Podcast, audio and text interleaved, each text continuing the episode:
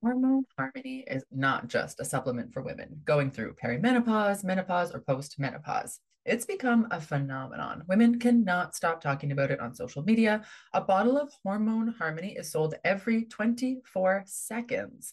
Happy Mammoth, the company that created Hormone Harmony, is dedicated to making women's lives easier. That means using only science backed ingredients that have been proven to work for women. They make no compromise when it comes to quality, and it shows.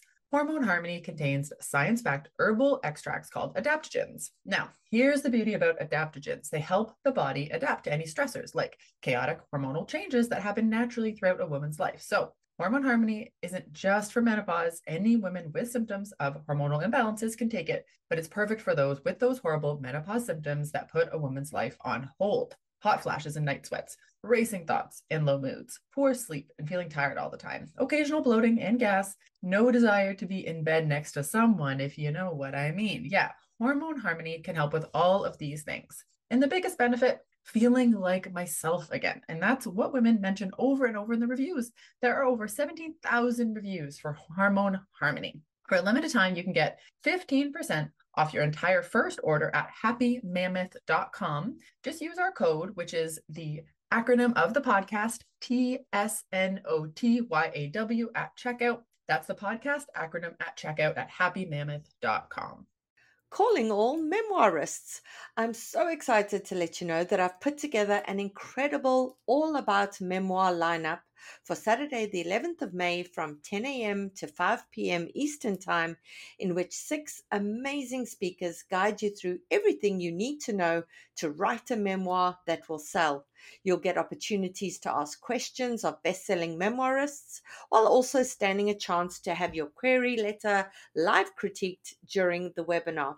To see the awesome lineup and to register, go to biancamarais.com. There's an early bird promotion for the first 50 delegates who sign up. Come and join us and get your memoir groove on.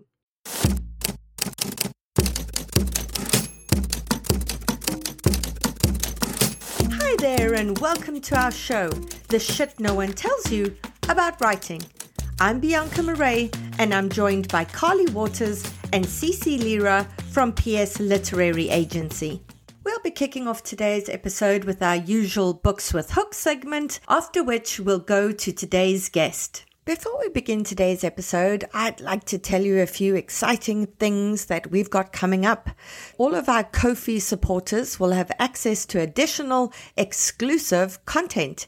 Each week, they'll see the written critique provided by Carly, Cece, or myself to one of the writers whose work will appear on the podcast. And those who support us on Ko-fi on a monthly basis will get access to even more additional critiques from that week's episode. Now, the written critiques offer additional information that isn't discussed on the podcast. It's additional observations, perhaps line edits, etc., that every writer can learn from. Now, if you want to support us on Ko-fi, head to the podcast page on my website, biancamarais.com, and there's a sign up button there. And then as well, we're running a fundraiser for Coletto Mapai, a South African author who's been a guest on the podcast. Coletto is an enormously talented writer who's been accepted to prestigious grad schools across the world to do her master's in creative writing. Now, writers of color face huge barriers to entry in publishing, which is why we need more own voices stories. We're raising funds to help empower Coletto to pursue her dreams and to help reduce some of those barriers to entry. Now, for every $20 that you donate to this amazing cause, you get one ticket into the draw to have a full manuscript evaluation done by me. Once we reach the halfway mark in our fundraising efforts, I will do the first draw for a full manuscript evaluation. And once we reach our final goal, I will do a second draw for another full manuscript evaluation. So if you would like to support Coletto, again, go to the podcast page on the website, biancamarais.com, and you can make your donation there. And then finally, don't forget about our upcoming The Shit No One Tells You About Writing virtual retreat in January. We have an amazing lineup of world renowned writing experts, including Lisa Cron from Story Genius. Jessica Brody, Save the Cat, writes a novel. Courtney Maum from Before and After the Book Deal.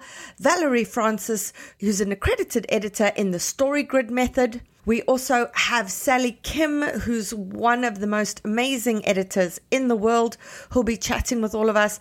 And we have Brit Bennett, who is the number one New York Times best-selling author of The Vanishing Half. This is not a lineup you want to miss. The retreat will have 16 hours of jam packed content, which is the equivalent of signing up for an eight week writing course where each class is two hours per week.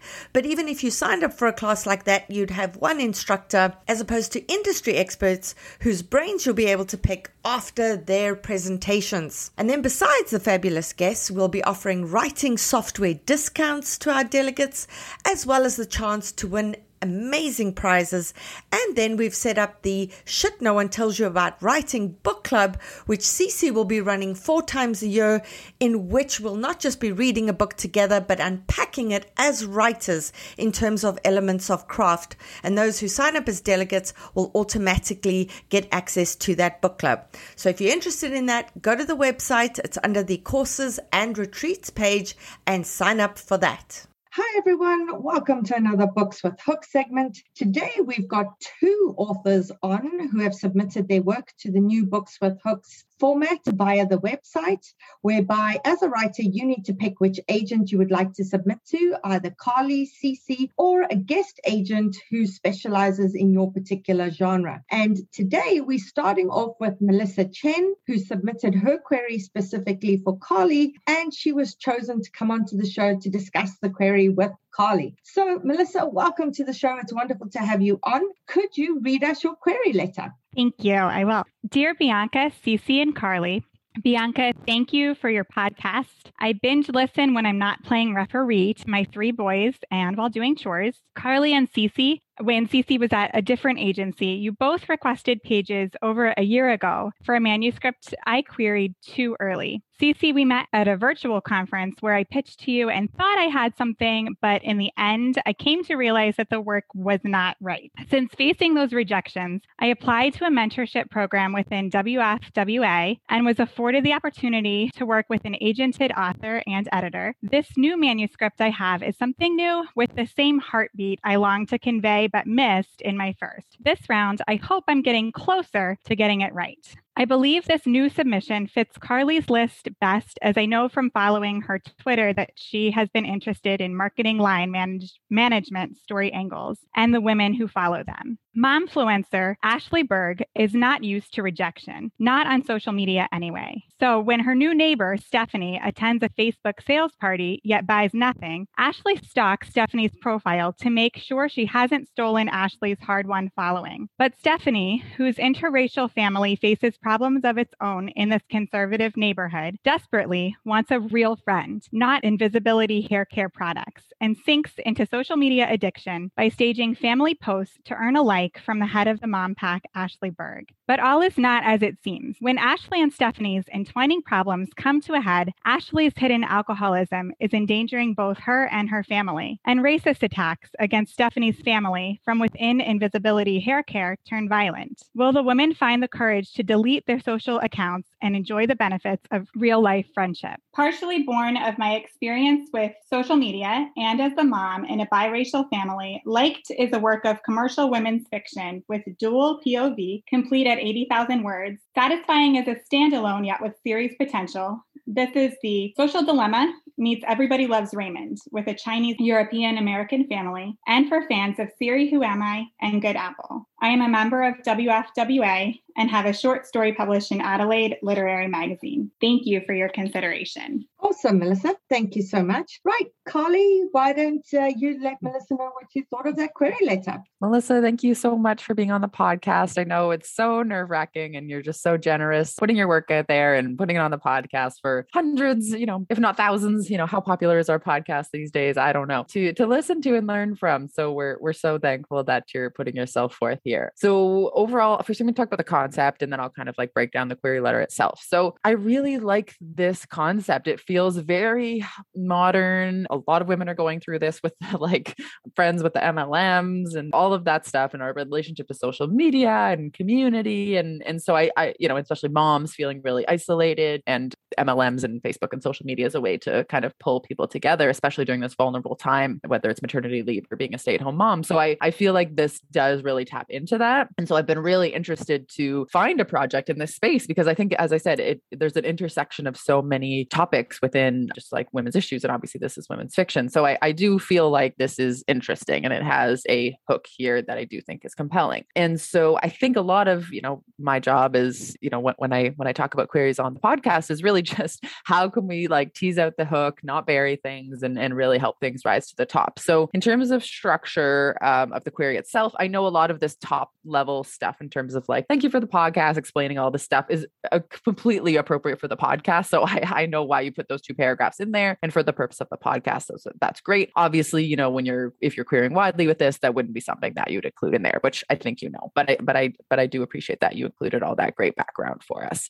Um, just a shout out to Women's Fiction Writers Association. I think it's a great organization. I've worked with them since the beginning when Orly created it. So shout out to them. I think they do really, really amazing work and, and have such good um, networks there. So I think that's a great organization to be a part of. So I think that's great. And then the third paragraph, I call it multi level marketing. I don't know if some people call it different things in different places in terms of like MLM. I would call it multi level marketing. But again, I don't know if it's that's just like regionally, it's known as different things to other people, but we're talking about the same thing, the MLMs for sure. So now we're into our one, two, three, fourth paragraph. So a couple questions I had in this paragraph are why the hair products? You know, you have an opportunity here to be selling anything, right? And there's so many MLMs there about like skincare and everything like that. So I wasn't sure if there was some sort of metaphor there or like whether there was like an elevated level of like, what are we going to find out about hair care that we don't know? So I wasn't, I don't know if that needs to be told in the query. Invisibility hair care. I'm like, what?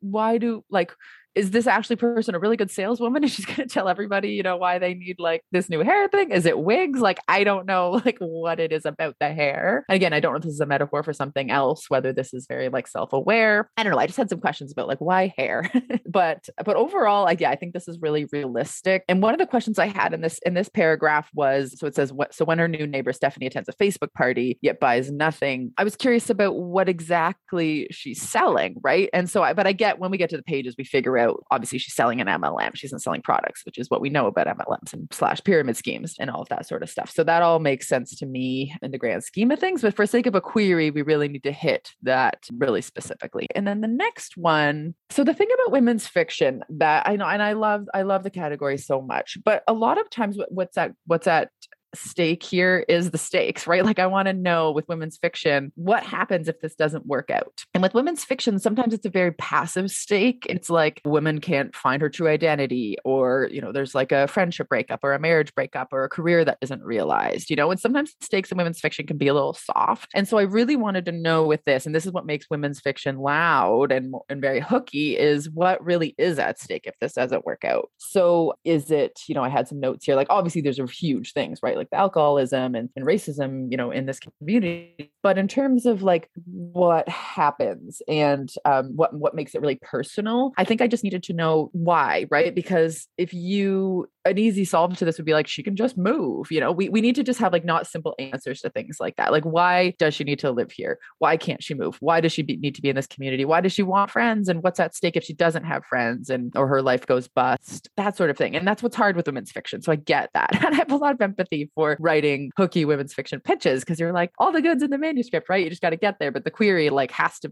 focus on those hooks and so i want to know what's at stake and uh, and just really figure out what makes it personal you know is it just the fact that that she's going to be a lonely mom. And in real life, that that is a stake, right? But for fiction, we just need more to elevate that. But other than that, I think it's really strong. You know, I think the um, author bio paragraph is great. I like the title. It doesn't say a lot, obviously. Like liked could mean lots of things. I think the cover image would have to do a lot of work here, so I'd be open to other titles. But yeah, I think I think overall it's pretty good. I would generally have all this this bottom paragraph at the top. I would usually have the I would have the title and the comps and dual POV and all of that at the top. But I know there's many different ways of writing query letters, but usually I just like to know that to kind of frame um, my understanding of what's to come. So so yeah, that that's kind of it. Any questions on my query critique? Thank you so much.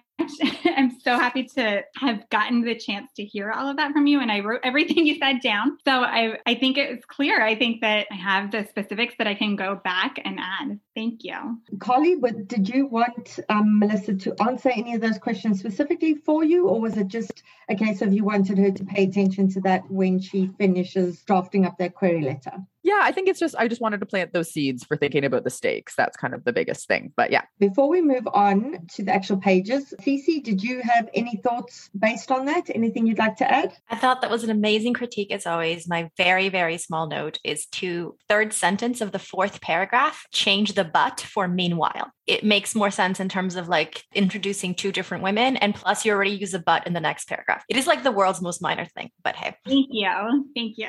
We don't like many buts and we cannot lie. Right. Um, okay, Melissa, would you like to tell us what's in your opening pages? Sure. Thank you. So we begin in the point of view of Stephanie, who has just moved into this neighborhood and knows that her neighbor is a momfluencer and widely popular on Facebook, is very excited to have received a friend request from this neighbor, Ashley, and is especially excited to have been invited to this hair care party. She gets over her mom guilt about needing to leave her babies behind with her mother in law and goes to a store, buys the wine, comes back next door to attend the party, tries to get in, but the door is locked. She jumps down into the mulch, looks through the window to see are, is everyone already there, then sees Ashley sitting at her computer and then realizes that this is not a live in person party, but this is a complete Facebook party that she will need to go back home alone again and attend the party via Facebook. So she does, she gets her avatar for the party based on the on her birthday, ends up being Betty Boop.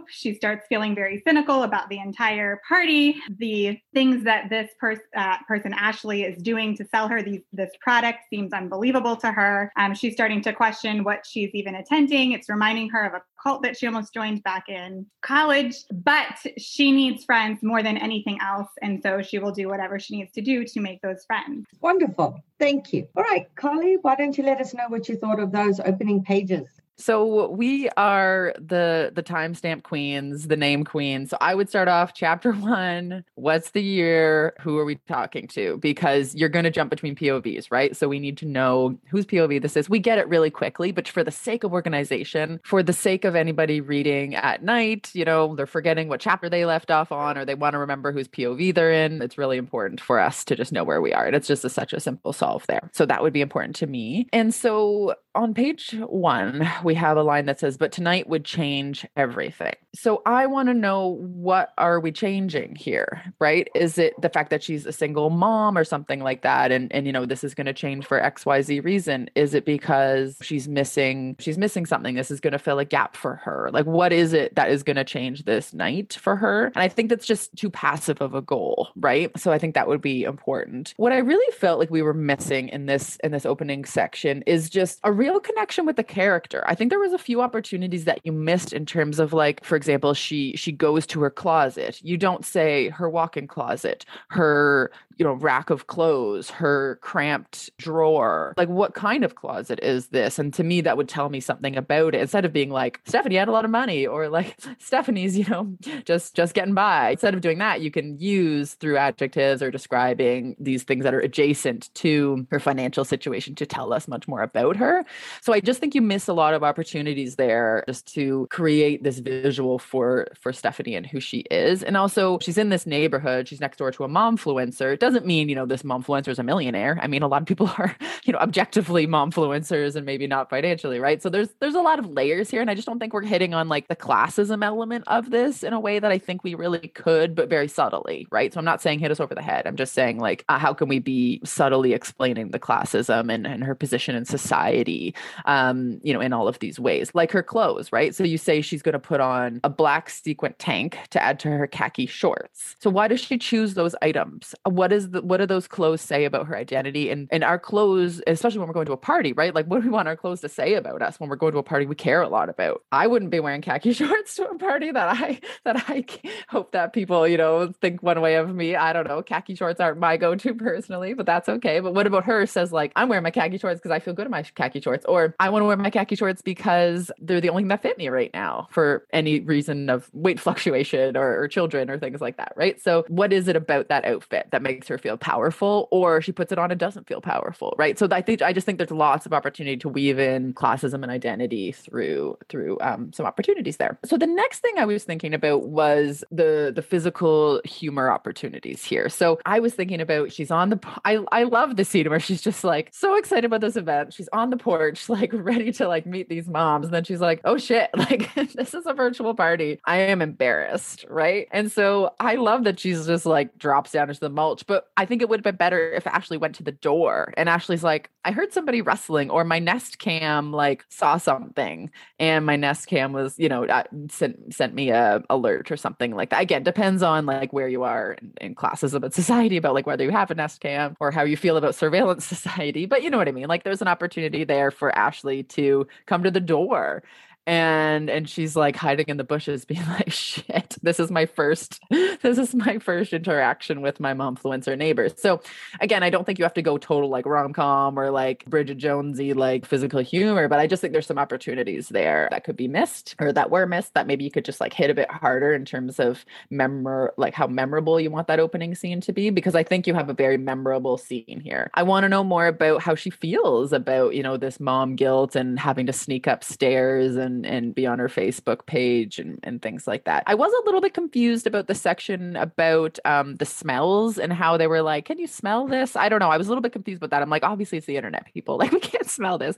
So I don't know if she is trying to be like super like MLM like wellness culture, like envision you smelling this, or I don't know. I just don't know if that hit the way that I wanted it to. So those are my notes. So um any questions for me? Hold on, before we before we go into that, I would like to say that this sounds like my life because this is the exact kind of shit that happens to me all the time. And I would be wearing my khaki shorts because that'll disguise the dip or shit I'm gonna drop on myself five minutes into the whole thing anyway. But before we go on to that, Cece, do you have anything to add on that just before we get Melissa to start asking us questions? Questions or if any brainstorming. Did you have anything you wanted to add? Oh, I really enjoyed this. And my note was actually similar to Carly's. I, I felt like the MLM angle was not sufficiently exploring all the elements that it could. I needed more subtlety, but also more information, which is hard. Uh, but again, like I'm just echoing everything Carly said at this point. Awesome. Okay, Melissa, what um, feedback do you have for, for Carly and what questions do you have? Um, again, thank you.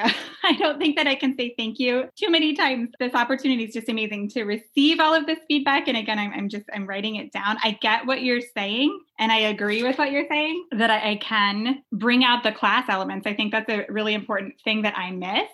And that's really important for the whole MLM as well and the relationships that these women form. So I'm excited to go back and thread that in. I think I agree. I, I think I, I, had the smelling over the internet thing, had it in for a while and initially I think I had written it a different way, and I don't think that it's working. Um, so I think I, I may even just take that out entirely the whole because it, it's just too unbelievable i kind of wanted her to come across as skeptical stephanie to come across as skeptical of this whole product that she's getting pitched but i think that part might be too much. Yeah because i think i think we need to hit on why hair in this section too like why okay. this product like why this product over other products i think because if you're trying to highlight the fact that this product is absolute bullshit and yet ashley's trying to sell the hell out of it like i think you can highlight that a bit more in that push and pull. I think that's what Cece's getting at with like there's opportunities for subtlety and then there's opportunities for tell us like how self-aware is stephanie supposed to be or how self-aware is Ashley to be or not to be? And how self-aware do you want the reader to be you know along with this journey? What are you are you trying to also convince us that this hair product is great? Or are you trying to also bring us along for the like yeah mlms are bullshit? Yeah. what was your thought in terms of choosing hair over something else? Tell us your intentions. Okay initially um, there's without saying the name, there is a real hair care product that was an MLM that I attended in real life, a party. and but the thing was that it was it was a real life moment, not over the internet. And uh, I really could not smell the product. and they kept asking me to smell it in different ways and there was zero scent and i did not have a cold or anything. So that got me thinking um, i think it, does, it doesn't work when it's just an over the computer type of a smell this product but invisibility i did want the product to have the name invisibility hair care because I, I it is a metaphor for just these things are are invisible. They're being pitched as these amazing miracle products that you could be a part of selling and earning lots of money if you you know make it but it's invisible it's not these things are not real they can't do anything for you i had another thought but i forgot where i was going with that Yep, that's that's fine. So, Carly, knowing that, is there something you can suggest to help her land it better, or is there another product you think she might choose that might make it land a bit better? I don't know. I, I kind of like the hair, and I just like that Ashley's going all in on hair. I don't know. It's so funny to me just because I don't know. I believe you. It's real. Like there's MLMs about absolutely everything, right? And it does hit on the like the beauty culture and women like being sold all the stuff that makes them feel beautiful. So so yeah, I I don't have a problem necessarily with the hair. I just think if there's more you're trying to say about it, just make sure that we have all the information that we need to know about the hair. It could be even like if you're trying to get on the smell stuff, like it could be even when Stephanie's on her porch. It's like, you know, she's on the porch and she's like, even her house just smells great or something. I don't know, something like that where you if you do want to incorporate like a smell sense, like I think there might be an opportunity there. Or when like or when if if if Ashley does come to the door, because I do think Ashley should come to the door, like maybe she opens the door and then then Stephanie's like, oh my God, her house smells amazing or something. Yeah. Uh, okay. So, Melissa, we have three more minutes. Do you have questions specifically for Carly or Cece on things that you may be stuck with? Anything you want them to brainstorm on? Sure. Yeah. So, I remembered the one thing that I had paused on. What I would like to have is Stephanie, in terms of you were asking about her awareness, in this opening scene, I do want her to be self aware and aware that this sounds cultish, this sounds unbelievable. But throughout the novel, I want her to fall more and more into this cult and to really become entrenched in it, um, to start believing in it herself even before she gets back out again. So in this opening scene, how much more specificity do you think like in regards to her past or in regards to how she's thinking or perceiving this product should i go? Well i think i think you're hitting on that arc of growth right? Of her just being like i know this is bullshit but i almost don't care right? At this point it's like i just want a sense of community. I just want to feel connected to other human beings. And i think that's how M- mlms get people right? They're like come on in. It's not about the product. It's about the community right? I don't know if you if anybody has watched the the LuLaRoe documentary LuLaRich documentary on uh, i think it was amazon but it was so good right? And what they're talking about is like they're not they're selling a culture. They're selling a feeling. They're not selling products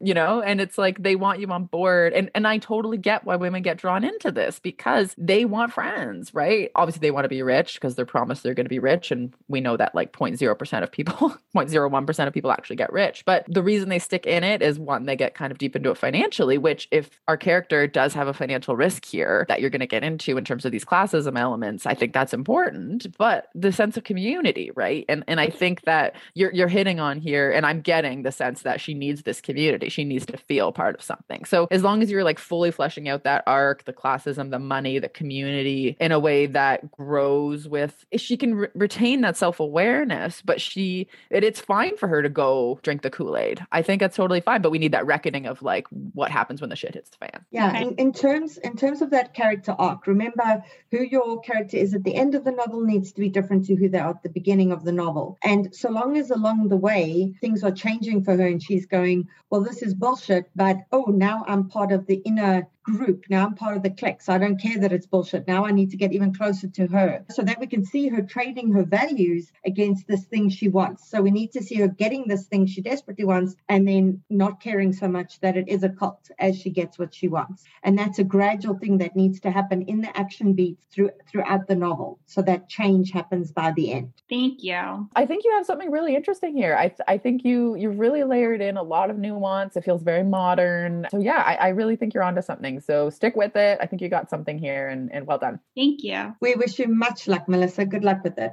Keep us updated and let us know how it goes. Okay. Thank you so much.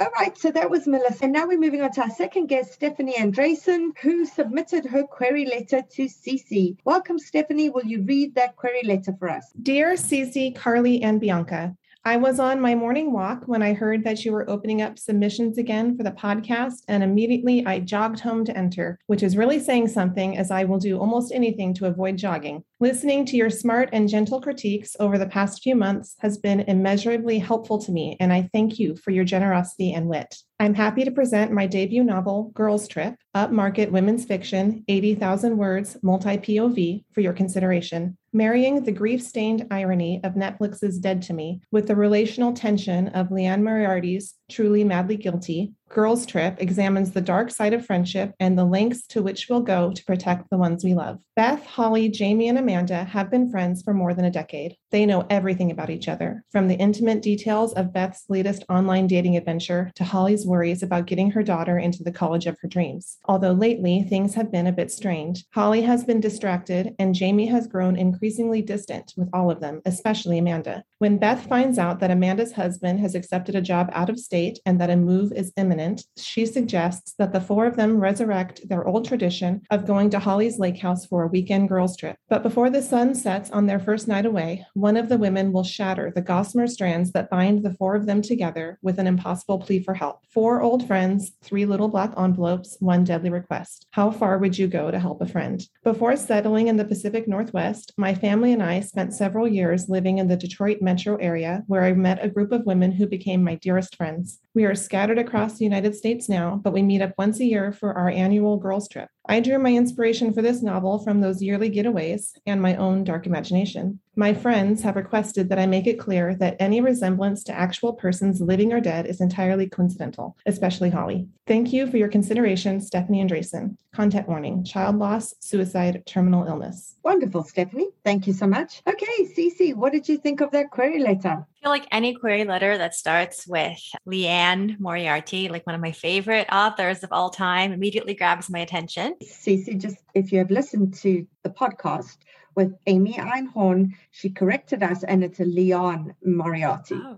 After many, many years of being Liane's editor, Amy finally realized she was saying Liane's name wrong. So carry on. Lovely. I have also been saying Liane's name wrong. So, anyway, as I was saying, Liane Moriarty, I, I love this. So, I will say Truly Madly Guilty is not one of my favorite novels that Liane wrote, but still really good. And I like that you're not comping Big Little Lies because everyone just comps that and it's become too big. So, I love that you gave me title, word count, genre comps. I love that each of their names start with a different letter. I know it probably seems really silly, but in an ensemble cast, so many people do like Susie and then I don't know Stephanie, and it just gets really confusing to have the same first first letter to each name. So that's really good too. What I think needs work in this query letter, which is by the way a very very strong query letter, by the time we get to the last sentence of the paragraph that starts with their names, so the sentence that starts with, but before the sun sets on their first night away, I feel like by then you've done a really, really great job with the setup.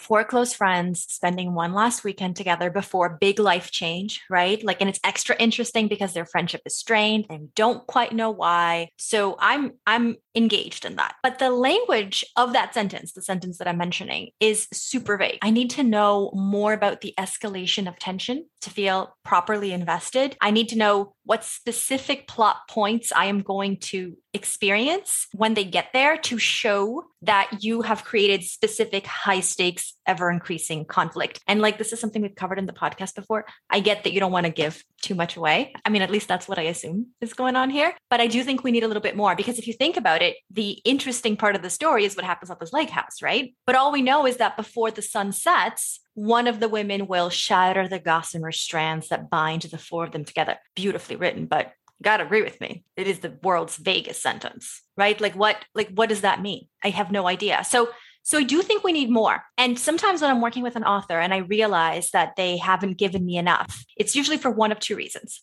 either the first reason I mentioned, which is they don't want to give us spoilers, but then just give us a little bit more and then stop at the climax. Or their story does not have enough stakes yet. The wonderful thing about stakes and tension is that you can always add it. There's tons of really not easy as in they're not time consuming, but like easy as in objective ways to add tension to your story. So I think that's what we have to chat about. I'm glad you're on the show because this, if this were a query letter that I were reading without you here, I'd be like, I want to know why. Why are you doing this to me? So that's one of my questions. And then the other question, once we get to the isolated line that we have before your your author paragraph, again, like three little black envelopes, one deadly request. Like this would be very intriguing but given the lack of specificity that I mentioned, it feels like it's coming out of left field. I almost feels like feels like you plucked the sentence out of a different query letter. Because I'm like, what? Deadly request envelopes? Like I have like, do you know what is this is this making sense? This is my question for you. So so could you tell us a little bit more about the plot? Like and and stop at the climax. But when in doubt, just just tell us because I need to I need to know more to help you know what you should put there.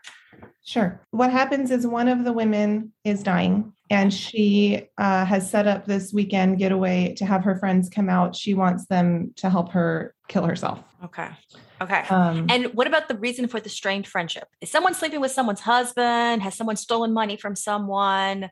The um, strained, um, the strained friendship between Jamie and Amanda is maybe too much of a spoiler. Okay. Um, okay. That something happened. Is it connected um, to death, sex, or money? Yes. All three? It's, no, it's it's connected to uh, to death. We might be getting too monothematic here. It's possible we'll need to introduce another another plot point. I don't know. I'll have to read a little bit further to to give you good advice. Okay, I think we pause on the query letter because I also don't want to know what's what's going to happen.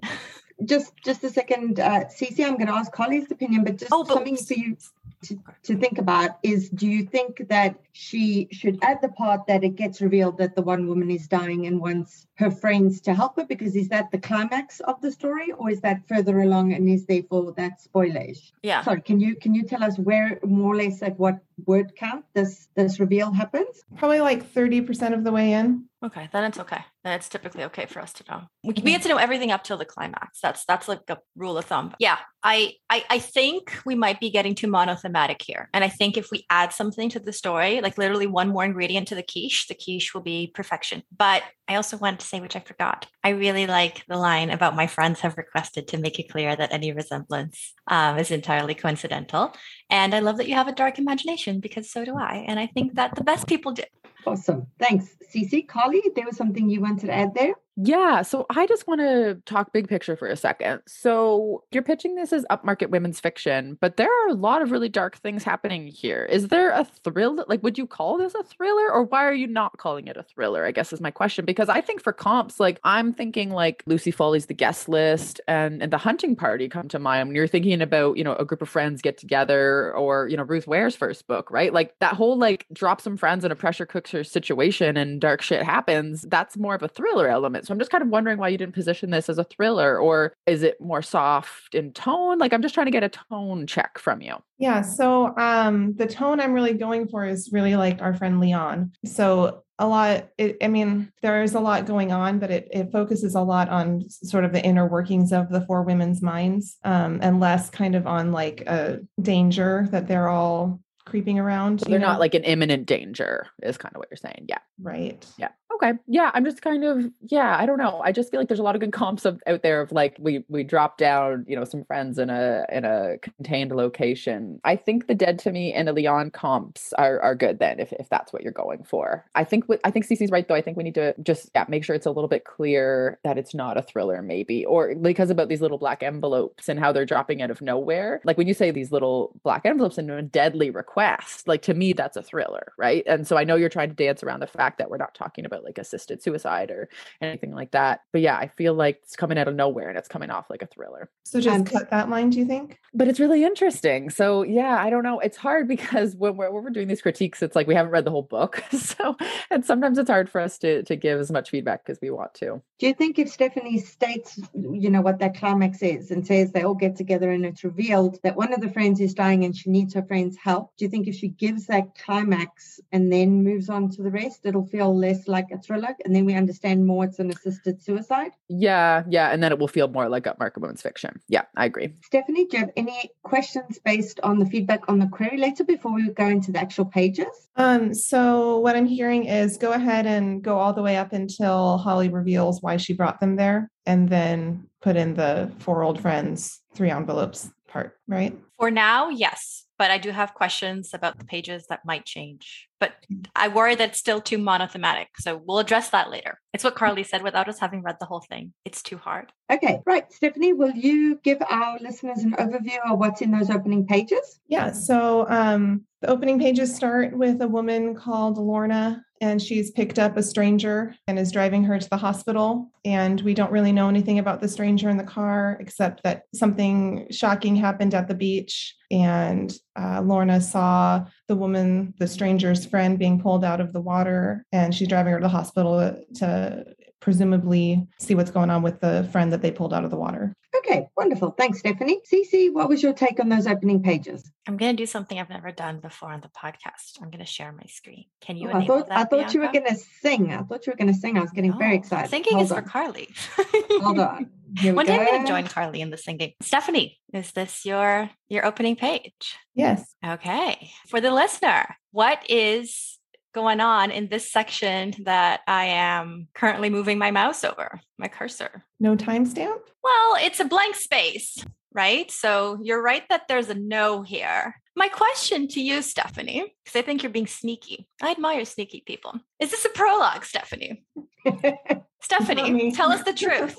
Is this a yes, prologue? Yes. And isn't it true, Stephanie, that you have deleted the word prologue because we do not like prologues? No, I never typed the word prologue. ah, very good. You're getting off on a technicality. Well, Stephanie, in addition to cross examining you, I am also going to, for the second time on this podcast, eat my words. This prologue works. You did a really good job. And also, good job with the sneaky thing, because I might have been like, oh, prologue, but I didn't. And it works. And I knew it was a prologue right away. And I'm going to go back to see, look at the markup. What did I write here? I think this is a prologue. Yeah. So, Cece, why? Okay, let's go back to stop sharing screen and for, let's for our, for our listeners, why do you think the prologue works when so few of them do? Okay. So, the prologue works, and I still have notes on it, but the prologue works because First of all, the writing is great. Stephanie, this is very good. You're a very good writer. I totally get the Liane comp. It's voicey just like her the interiority of this character is like you just nailed it. It's so, so good. I was, it's not that I would have kept on reading, it's that I was upset, like very, very upset that I did not have the next pages. I want to read this. Please, please, please send this to me whenever it's ready. I hope it's ready now because I'm curious. It's working specifically in this case. Yes, because it incites curiosity, but because in addition to the great writing and everything else, Lorna, who is not one of the four people, right? So you typically this doesn't work starting with somebody who's not one of the four people. Lorna is an outsider and her assumptions of the stranger that first of all all we know is a stranger and then all we know it's a, that it's a girl and then we know it's actually a woman with a wedding band like this escalation from an outsider's perspective is just a very effective device to get us invested in the story plus this means that I probably won't get too attached to the one of the four friends right from the beginning. Because if you had started with one of them, I would have gotten extra attached to the first one. Have you read Apples Never Fall? Did you notice that you did what she did? In the first chapter, you have the waitress. I'm not ruining anything for anyone, listeners. Apples Never Fall is Liane's latest book. Chapter one, it's a waitress listening into the conversation of four siblings. And what we glean from this waitress's eavesdropping, let's just be honest, that's what she's doing. She's being sneaky and curious, is that their mom is missing, that they worry their dad might be a sub suspect, and that they're somehow worried that this person called Savannah is connected. And so we have the dramatic question at the end of chapter one is where is this woman?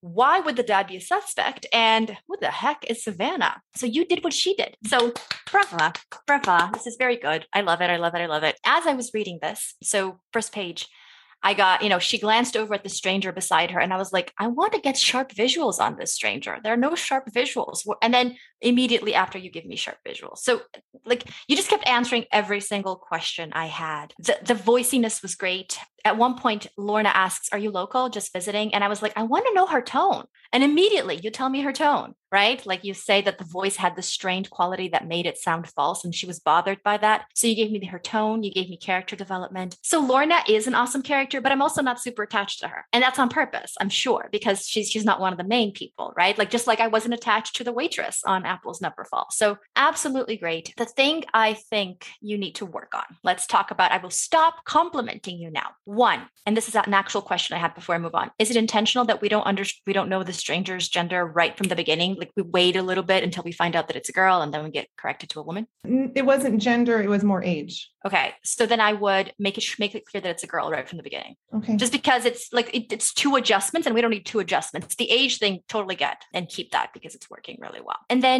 the next thing that I would say is I think Lorna should be curious about although maybe she knows but then we need to understand why she couldn't ride on the ambulance. Like okay. usually they let people ride on the ambulance. It's something that that caught me off guard. And then, and this is the part I have one like suggestion, but this is like one one big note. When we get to the line that reads, "But now Lorna just wanted to go home and forget all about the all about it, the screams, the deafening sound." Like so, up until here, Lorna was this curious, kind of nosy, you know, 60 year old woman who I kind of, you know, was into in a very generic way. And I mean that in a good way because she's not a protagonist. But then this emotional shift that Lorna goes through, just because she's a woman, it's not working.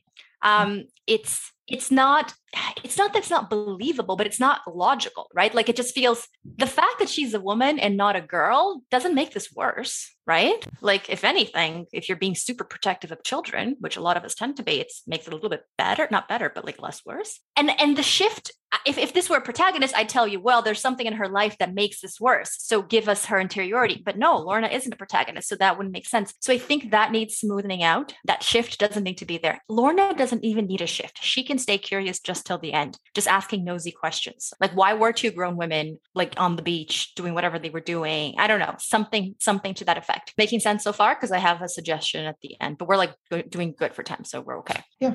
Okay. So the other thing I want to say, and I'm glad you've read Apples Never Fall, is that I still think we can add something more to this to raise the stakes even more, to raise the curiosity stakes. Curiosity stakes are very specific kind of stakes. It's the Savannah comment I made, right? Like we woman is missing, suspect dad. That's interesting enough. But when you start saying Savannah, I even remember the waitress was like a Savannah, another sibling. Like, so I guess the, the, the issue becomes can we add anything here? And the challenge is that she's alone because everything on these pages right now, what's working is Lorna's mind, right? Because Lorna's and her curiosity and her impression. The, uh, the only thing the, the woman gives us is saying that it's her fault, which is interesting. Don't get me wrong. But I think we need something more. Is it at all possible for there to be, I don't know, some mysterious hospital bracelet on in her wrist, which would indicate that there was a, an even bigger secret, like a previous hospital visit? And why would she be at the beach? Or a cell phone that she's carrying that has a weird message and the message catches Lorna's eye? I have no idea because I don't know enough about the story. And I also don't want to meddle. I want to read the pages before I meddle. But I do think that we need something more to up the stakes even more. What Carly says makes sense. Women's fiction, a lot of the times, what's what's writing in terms of women's fiction is is the interiority. And that's great. I love interiority. But we need the outside to match that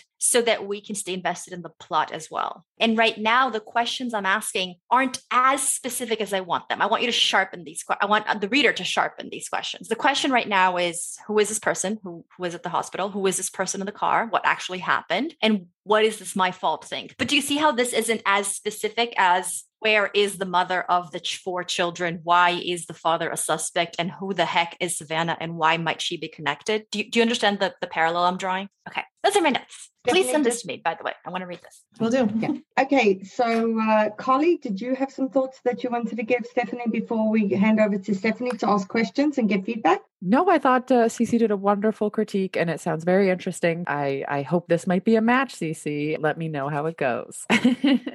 He writes Wonderful. like Liane. It's very exciting. Stephanie, you must definitely listen to today's podcast because it's uh, Liane's editor who speaks about why Liane is so brilliant and different to other writers. So I think you'd enjoy that. All right. So, Stephanie, what questions do you have? Cece, you initially said you were worried that there were thematically not enough themes. I think it was the death thing that you had a problem with. So, is that something, Stephanie, that you can speak to? Is can can you give um, Cece an idea of what other themes or what else you've got in there? Yeah. Well, first of all, I mean, Liane Moriarty is my personal hero. So I have read Apples Never Fall Twice uh, since it came out. so you are um, even more obsessed than I am. that's a huge, huge compliment that I even can come close to to her greatness. So, yes, I have worried that there's too much death in this book, um, but it is very different. It is more of a unresolved um, loss that comes between Amanda and Jamie. That's long ago, and it's pretty different from what's going on with Holly, which is her dealing with a terminal diagnosis and a lot of other things going on in her life. So, and then there are other. I mean, Beth has a sub a romantic subplot, and so there's other other things going on. So hopefully that will break it up enough. But I, I definitely will examine that more. So yeah, I'm sorry, I'm like blanking on coming up with questions. I have all my post-its in front of me here. Yeah, yeah it's, no, so. it's no problem. If you, if you, don't specifically have questions now, um, you can always submit them to us later. In terms of what Cece was suggesting in terms of upping those stakes initially, seeing the text message or something like that, what what were you thinking about that? Have you got ways that you could potentially do that? Right. So the whole point of the prologue is from the beginning, I want the reader to be guessing who is going to be pulled out of the water, which of the four women. The little gold band is there as like for the reader to kind of be watching who, because marital status is something that kind of comes into question things like that. So that's kind of why i had that there. I don't know. I i liked that lorna got like chastened by herself that i can i can think of a different way to do that because i do agree that having just a reaction to the woman being a woman and not a girl i kind of wanted to make the stranger in the car seem very vulnerable so that's that's why but i think i can definitely add stakes in that there's going to be other people at the beach who go into the ambulance with the person pulled out of the water and don't leave room for the last one. She gets left behind. So i can definitely talk about that. That's already really good right? Like the concept of getting left behind. There might be something there. I i also wanted to clarify it's not that i think there's too much death. It's that i think there's only death. So when i say that something's monothematic i'm saying like we need to tease out the other themes in the other subplots so that this isn't isn't like just a book with all death. Not because there's anything wrong with death but because you want lots and lots of you know really juicy themes there to ensure that we're all like really hooked on what's going on. So i'm excited to read this. Well, thank you. So um, bianca you didn't have a problem with the with the prologue? Because i i listened to a previous um, podcast with deconstructing theo or reconstructing theo where you didn't like that so i thought you might tear me apart today. Tear you apart? Me never. I'm like a kitten. Yeah, I agree. It works incredibly well. You know, it's not, we keep saying on the podcast, it's not that we have a problem with prologues per se. It's that we have a problem with prologues that are used as band aids to fix opening chapters that aren't particularly strong. And that definitely isn't the case in this instance. So well done. I guess my really quick last question is um, Would a timestamp work? It's going to be August I have no clue what year. And then it kind of goes back to May. I think like the month timestamps work because you don't want to be obviously talking about COVID in your novel. And if you put the year with no reference to COVID, people are like, why the hell are these women together? It's irresponsible. They shouldn't be all together during COVID. So I don't think you need the year stamp. What do you think, Cece? Or do you think you can just say present day and then five months before? Or do you think she needs the August and the and the May? Either would work. A timestamp is never a bad thing. Like it, it, it always just adds clarity. I would, if you're going to go with August, I might make some reference to the summer, like to the you know, we, we, shouldn't have gone wherever is it that we went in May, and then like some, or, or if not, just present day breaks.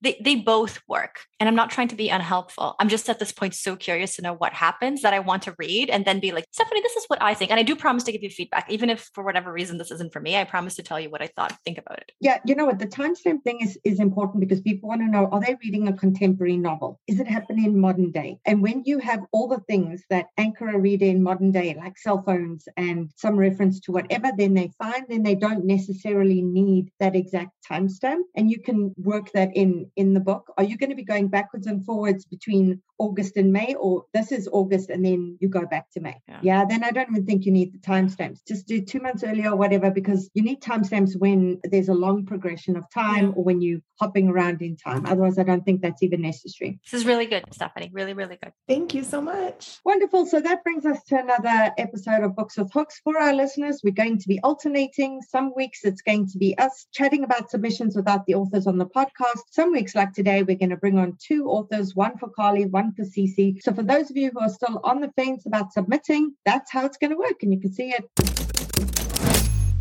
before we go to today's guest, there's just a reminder that Cece has a course coming up on the 4th of November at 8 p.m. Eastern Time. That's called Writing Emotion How to Weave Emotion into Your Story. Go to Cece's Instagram page to find the link there to book for that course. We just registered my youngest kid for kindergarten. I cannot believe it. One of the tricky things about my kids being in French immersion school and not having French as a language myself is I'm honestly worried about how I'm going to assist with homework as they get bigger. They're young now, but I see it coming. We are honestly so lucky though to live in a city that's bilingual and we have bilingual friends and francophone friends. So I know it's going to be easy for our kids to pick it up. Me, on the other hand, I am worried about me. I grew up somewhere where French class was not taken seriously, and now I have to make up the difference. And that's where Rosetta Stone comes in as the most trusted language learning program available on desktop or as an app. It really immerses you in the language you want to learn. Rosetta Stone teaches through immersion, which is a proven way to learn a language. Instead of memorizing and drilling vocabulary words, you learn by matching audio from native speakers to visuals, reading stories, participating in dialogues, and other practical language skills to fast track your ability to communicate fluently. There are no English translations in the product. You're honestly getting trained to listen, speak, read, write, and think in your new language, which is what everybody wants. Rosetta Stone users especially love the speech recognition feature. As you practice speaking, Rosetta Stone uses advanced voice recognition technology to match your audio, the audio from native speakers, and then give you feedback on how well you're pronunciating the words so you can really hone those pronunciations.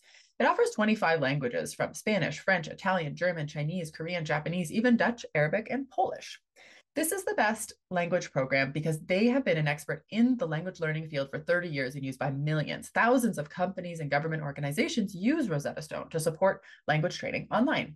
Of all the apps, Rosetta Stone uses the best speech recognition technology, so it compares your sound waves to those of a native speaker for better feedback to improve. They have a patented speech recognition engine called TruAccent, which is built into the program. As you practice speaking, you'll get feedback on how well you're pronouncing words. The other language learning apps use spe- speech recognition to detect what you said, but Rosetta Stone tells you how well you said it compared to native speakers. It's like having a personal trainer for your accent. Think about the cost of a one month language course. Think about the cost of one hour private tutoring sessions. With Rosetta Stone, you enjoy lifetime membership and accessibility on desktop or app. We have a special offer for you guys. That's 50% off. That's a lifetime access to 25 language courses on Rosetta Stone for 50% off. This is a steal. Do not put off learning that language. There is no better time than right now to get started. For a very limited time, the Shit No One Tells You About Writing listeners can get Rosetta Stone's lifetime membership for 50% off. That we want you guys to go visit rosettastone.com slash today. That's 50% off unlimited access to 25 language courses for the rest of your life. Redeem your 50% off at rosettastone.com slash today today. Did you know that 70% of all books are sold online via e commerce? If you're an author wondering how you can get some of that market share, this is for you. Hi, I'm your co host, Carly Watters, and I'm here to tell you how writers can work on their author brand to build an audience and convert those followers into book buyers. Do you ever wonder why so many authors publish their books and later say they didn't sell as many copies as they wanted? It happens over and over, and it's all over social media. Authors really think it's a them problem, but not always. They really just weren't shown the way. And I don't want you guys to launch a book and show up at book events and have two people in the chairs. I have helped clients launch books to the bestseller list for over 15 years. I have now built a six module, 10 hour course with all my knowledge, and that will give you the craft and book business information that you won't find anywhere else. And there's an app. Over 100 of you have already joined my new course. And writer Siobhan Moore said, I'm halfway through the course and grieving that I didn't have this information sooner. There's really nowhere else to find it. Worth every penny. Thank you, Siobhan. If you want all that info and everything that will change the course of your writing career, go to carlywatters.com slash course to learn more and use discount code POD15 for the month of April at checkout. That's POD, P-O-D 15 at checkout over at carlywatters.com slash course. Today's guest grew up in Sri Lanka, completed her undergrad at Mills College in California, and lived in the UK before moving back to her sunny little island. She works as a corporate trainer, owns a chain of cookie stores, and is a proud dog mum to her two spoilt huskies. It's my pleasure to welcome Amanda Jaya Tissa. Hi, Amanda. Hi, Bianca. Thank you so much for having me. This is so exciting. And everybody who listens to the podcast knows how much we love dogs, uh, and we have a firm belief that you cannot be a creative person if you if you don't have animals of some kind. So please, when the episode airs, can we ask you to tweet some pictures of your huskies for us? Oh, of course. That's my pleasure. Um, I have probably a million photos of them on my phone. So we have a selection. No problem. I think going forward, instead of posting pictures of the authors when we do our socials, we're going to post pictures of their dogs. I can see that being very, very popular. I think that's a fantastic idea. So let's talk about you, Amanda. This has been, I think, an amazing journey for you in terms of your journey to publication as a debut author. And we mm-hmm. love, our listeners love listening to how an author became published, the whole origin story of their novel, how they got their agent, how they got to the publishing phase. So could you take us through that for us? So after a bit of a stop and start on writing, I think, during my, I've always written in some sense. I've just never made that conscious decision where I told myself, aha, I am going to be a writer. That that never happened. So I've always written in some sense from the time I was very young, probably because I've always been an avid reader from the time I was very young. I always I was very bookish, you could say, as a child. And so it just seemed like a very logical next step for me. So when I was about 9 or 10, I started writing my first novel. I say that in air quotes, written in pink pen, a pink pen and starred me and my cousins going on this like. Um, it was ridiculous. But uh, I was very sounds amazing. I, sounds amazing. it sounds like a ripoff, is what it sounds like. But hey, um, I was having fun with it. And then, of course, there were those like rite of passage, angsty teenage poems that I think everyone goes through or everyone dabbles with when they're younger. And then I suddenly got into this this mood where I told myself if I don't write and have something published before my 30th birthday, that I would be an absolute failure in life. So this was me in my early 20s, like, you know, putting all these weird rules on myself that absolutely had no bearing um, on anything but um you know i'd, I'd set up this really funny uh, like goalpost and i had written a novel at the time um, without really putting much thought into it. And I thought I, I, was living in Sri Lanka, so I thought, hey, I'll just self-publish it here and see where it goes. And luckily for me, it won a local award. So that really gave me the confidence that I needed to start taking this a little bit more seriously and try to actively uh, pursue traditional publishing because I knew from that experience that I didn't want to self publish this time around. And I knew that I wanted to pursue traditional publishing. And I became very serious about it. But I was working on a book that wasn't working, it, it wasn't going according to plan. After a lot of sort of back and forth and trudging through it. I had a moment where I got very angry and then I was writing in this angry voice and then I was having a lot of fun writing in this angry voice and I thought, "Hey, why don't I make one of why don't I make my main character speak in this this voice?" And I gutted out that entire old story that I was working out. I took out the parts that I thought would work, like the plot twist and the big reveal. And then I incorporated this new angry voice, which you know grew into Paloma, the main character of My Sweet Girl. And suddenly something clicked and I raced through this draft. I spent a lot of time editing this draft. Of course, first drafts are never very good. And I started to think, okay, hey, maybe I can query some agents and see if I can seek out representation. And I was very lucky at the time it, it happened very serendipitously, I think, because I was late. I was waiting for a meeting, and the person that I was meeting was running late. And I just thought I'd go on Twitter and see what was going on. I rarely ever, back in the day, I would rarely ever check Twitter. And I started seeing this thing called DV Pit. I was like, what is that? You know, it really sort of piqued my interest. I went and I checked it out, and I was like, oh, all right, a platform where, you know, authors from diverse backgrounds can tweet a pitch about their book. And if an agent likes it, you are basically invited to query them, which is great because it forms that first sort of level of communication with an agent because cold querying is very very difficult as as we all know. And um, yeah i was very lucky that i got a few likes on my tweets and that is how i met my absolutely amazing wonderful agent Melissa Danaczko and yeah and then she took on my story and in the beginning itself, she said, I have some suggestions for you to improve it. And is that going to be okay? And I was like, yeah, of course, definitely, because I was really craving some sort of editorial input at that point because I lived in Sri Lanka. We didn't have access to, you know, critique groups and things like that at the time here. And she gave me some amazing, wonderful feedback. And we went on submission after a few rounds of edits. And that's how I met my wonderful editor, Jen Monroe at Berkley, and got the deal um, with them. It's amazing.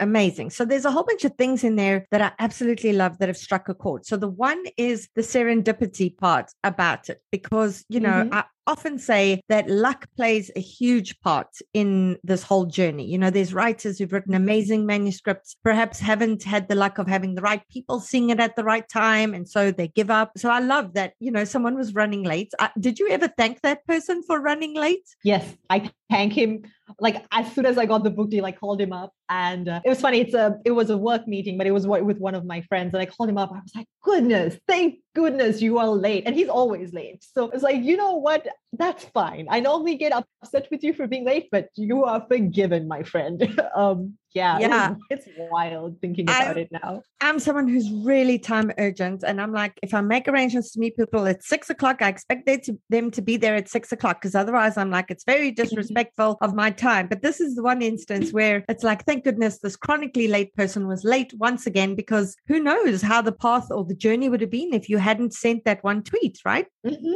I know it's it's just it's wild, absolutely mind blown, and it it just worked out so well because I I feel my agent is just such a perfect fit for the ideas that I have and the kind of writing that I do because she gives me such fantastic input. I can't even imagine where the path would have led if I hadn't met her or went with someone else. That would have been, it's just unthinkable for me now. So, and and a question I want to ask because we get this a lot on the podcast: Is your editor a person of color or not? Because often we get people like diverse authors who say, "Should I only be submitting diverse stories to editors of color? Is it possible to submit a diverse story to an editor who's not a person of color?" So, what was your experience in this regard in terms of your agent and in terms of your editor? Great question. Neither my agent nor my editor are women of color. They have been amazing at championing my story and never ever censoring me or made me feel uncomfortable in any way. If at all, they have been extremely accommodating. And that was something that I was very, very conscious about through the process, especially because my main character has she's got a lot of thoughts right and she's got a lot of feelings and she's she's quite abrasive and she uses very colorful language and I was very worried at first that someone would try to take her on and water her down. And in fact, through the querying process with agents, I did have some conversations where, you know, those agents did want to sort of tone Paloma down a little bit. But one thing that I am just so appreciative of is that both my agent and my editor have always just understood what I was trying to go for, have been nothing but supportive of myself and my character and, and the voice that I wanted to give Paloma. Yeah, that's that's hugely encouraging to hear because you know there's been horror stories in the industry that mm-hmm. you know mm-hmm. authors of color pitch a, a, character who's a person of color and then they get told, oh well, this is great, but could they be white or could it be less you uh. know whatever and and that is just infuriating. So it's wonderful to hear that you had such a great experience with that.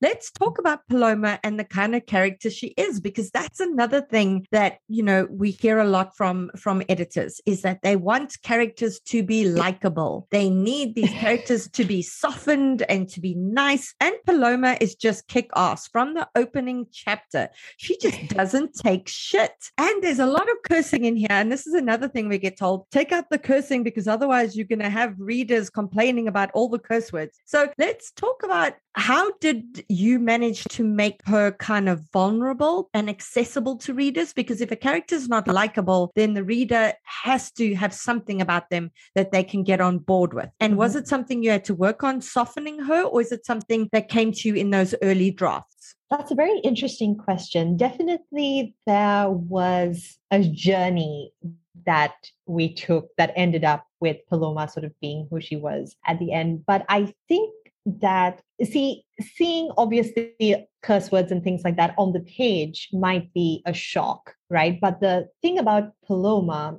and the reason why I think people find her in some sense relatable is that she approaches situations very much in the way that a lot of women have been trained to approach situations, in that she's thinking these very uncharitable, very ungracious thoughts in her mind. And, you know, all the swearing, all the, the cursing, everything, it, it all happens in her head. It's just that as readers, we are given a front row seat into what's going on in her mind because the story is told in first person. But Paloma wouldn't dare utter any of this out loud, right? She wears this mask of perfection and she portrays herself in the way that women, and especially women of color, are expected to portray themselves, especially when navigating white spaces. So I think in that sense, we can relate to her. There is always that idea that she is an underdog, right? She is a person who has been taken out of you know her comfort zone and thrust into this world where she feels like she does not belong and all of us can relate to not feeling like we belong at some point in our lives i mean or at least most of us um, can can relate to that sort of sense so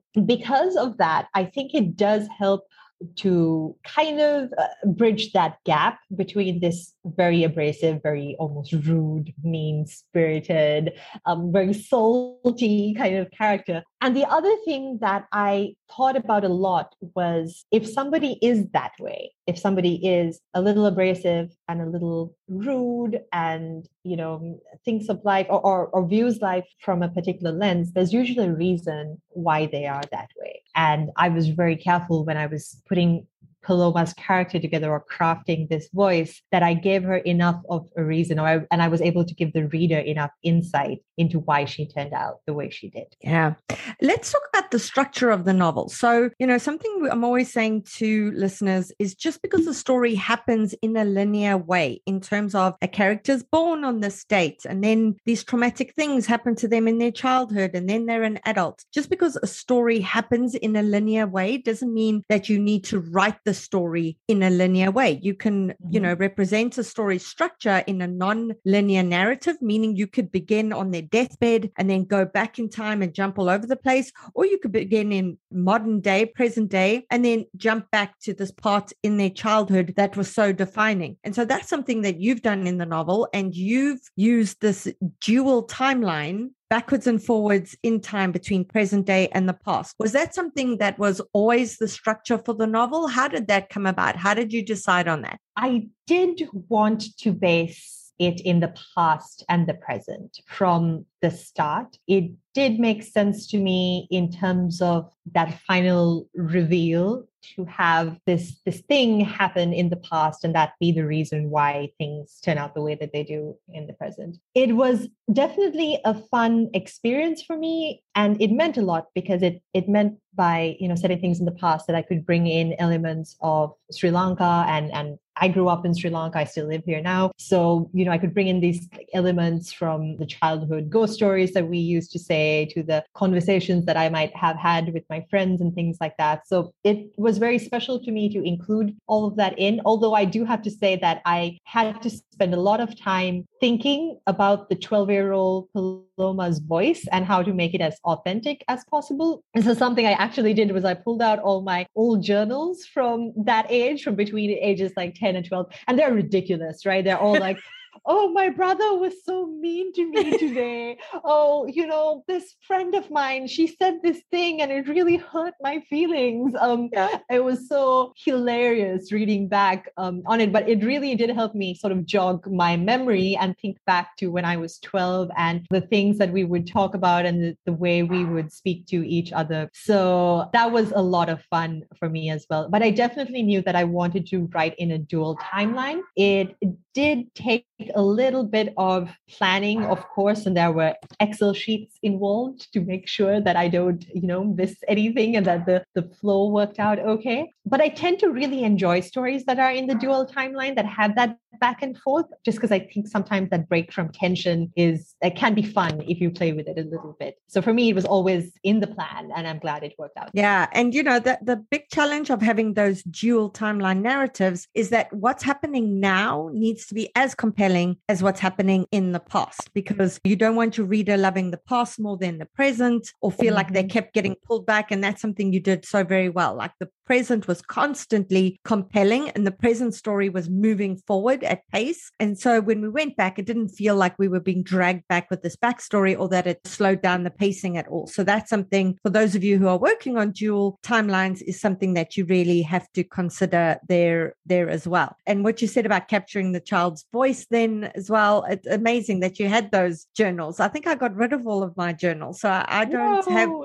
I don't have anything I think before high school. And those right. are cringeworthy enough. So yeah. Everything's cringeworthy, really, when you read back. I mean, like what I wrote in my 20s was cringeworthy. So hey.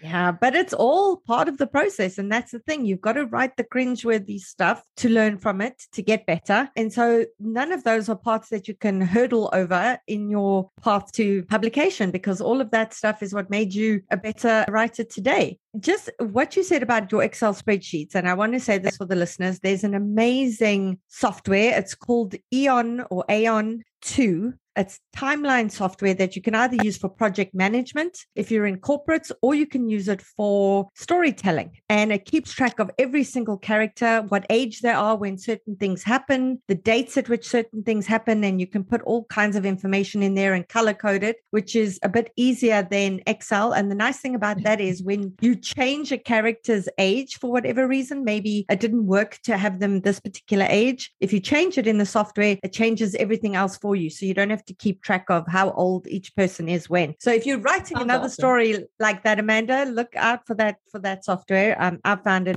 found it incredibly useful. Yeah. In terms of your career going forward, have you are you working on your next book? Is it something similar? Tell us about that. Sure. So I don't know how much I can actually talk about book two, but I can say that it also take it takes place in Sri Lanka completely, and um, but it's a different part of Sri Lanka because you know, whereas the girls grew up in sort of this orphanage, this focuses more on Colombo high society and it centers around um, a big Sri Lankan wedding. It is a suspense. And again, it has these very nuanced, complex female narratives that I love writing. Yeah, so it seems like you found your niche as a writer in terms of the kind of in, in terms of the kinds of stories you want to tell, and it's also hugely encouraging that you are in Sri Lanka because you know we often get questions from our listeners who say, "Oh, well, I'm based in South Africa, or I'm based in Australia, or I'm based here, or I'm based there. How can I get published by an American publisher?" And look at you when you pitched you pitched to what an american agent and mm-hmm. then was sold to an american publisher and it didn't bother them at all that that's where you were based mm-hmm.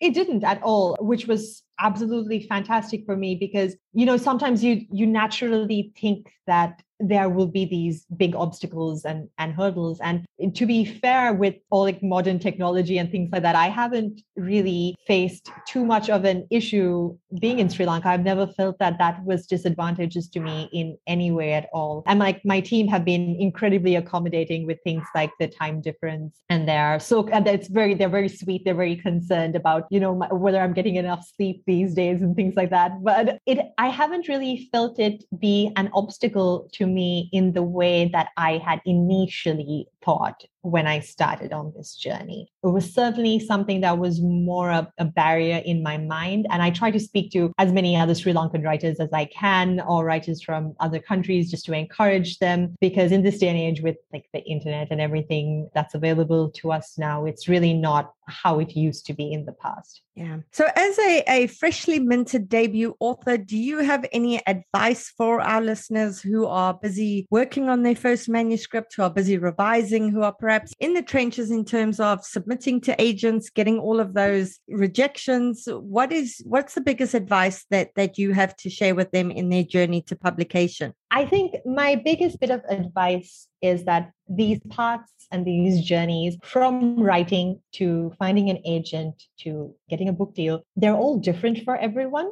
And you know, you speak to some writers, they're like, I have a regimented writing structure. I wake up in the morning, I'd have my cup of coffee, I write for eight hours. There are writers like me who spend a lot of time on my thinking couch and and wait for the story to come. And then when it comes, it comes very quickly and it comes hard and fast. And I have to write it all down within like a month or two, or I just lose track of it. So there are different types of writers. I have friends who have writers who have met agents in completely different ways. I know writers who've been querying for five, six years and then found an agent. And I've had friends who have sent out like one query letter and and had that agent approach them. I've had friends who've had agents seek them out because they've read their writing on uh, you know some other platform um, you know things like that. So this path is so varied and the worst thing you can do is to watch someone else and compare yourself against them and get disheartened as to why things aren't happening the way you envision and um, it's something that i've had to come to terms with as well because it's so easy as a writer to think oh i see this person and and they're doing xyz and why am i not doing xyz or or that writer is turning out so many books and i'm a really slow writer and why am i not producing at that same speed? And it's really it's so different for everyone. And the worst thing you can do for your writing and for your creative process is to put this unnecessary pressure on you. Yeah especially especially with those dates deadlines. Like by the time i'm 30 or by the time i'm yes. 40 as well. So i'm glad yeah. you've learned from that. Yeah certainly certainly. It was completely unnecessary. I didn't need to do that at all. But i think yeah i think we just put these unnecessary rules on ourselves and we think we're accomplishing something by it but really all we're doing is making life that much harder for ourselves. Absolutely. Well, thank you, Amanda. It's been wonderful chatting with you. For our listeners, go out and get My Sweet Girl. It was a heck of a page turner, twists and turns, really, really enjoyable. For those of you who are working in the thriller genre or who are working with those prickly kind of protagonists as well, definitely get the book to see how Amanda did it. And we wish you much luck with this. And we hope to have you back on the podcast with your second novel. Oh, thank you so much, Bianca. I would absolutely love to. And it was so much fun chatting with you. Thank you. And that's it for today's episode. If you have any questions about writing or publishing, please email me at the shitaboutwriting at gmail.com and I'll do my best to get them answered for you. I hope you'll join us for next week's show. In the meantime, keep at it. Remember, it just takes one yes. Calling all memoirists. I'm so excited to let you know that I've put together an incredible all about memoir lineup for Saturday, the 11th of May from 10 a.m. to 5 p.m. Eastern Time, in which six amazing speakers guide you through everything you need to know to write a memoir that will sell. You'll get opportunities to ask questions of best selling memoirists, while also standing a chance to have your query letter live critiqued during the webinar. To see the awesome lineup and to register, go to biancamarais.com. There's an early bird promotion for the first 50 delegates who sign up. Come and join us and get your memoir groove on. Calling all memoirists. I'm so excited to let you know that I've put together an incredible all about memoir lineup for Saturday, the 11th of May from 10 a.m. to 5 p.m. Eastern Time, in which six amazing speakers guide you through everything you need to know to write a memoir that will sell. You'll get opportunities to ask questions of best selling memoirists, while also standing a chance to have your query letter live critiqued during the webinar. To see the awesome lineup and to register, go to biancamarais.com. There's an early bird promotion for the first 50 delegates who sign up. Come and join us and get your memoir groove on.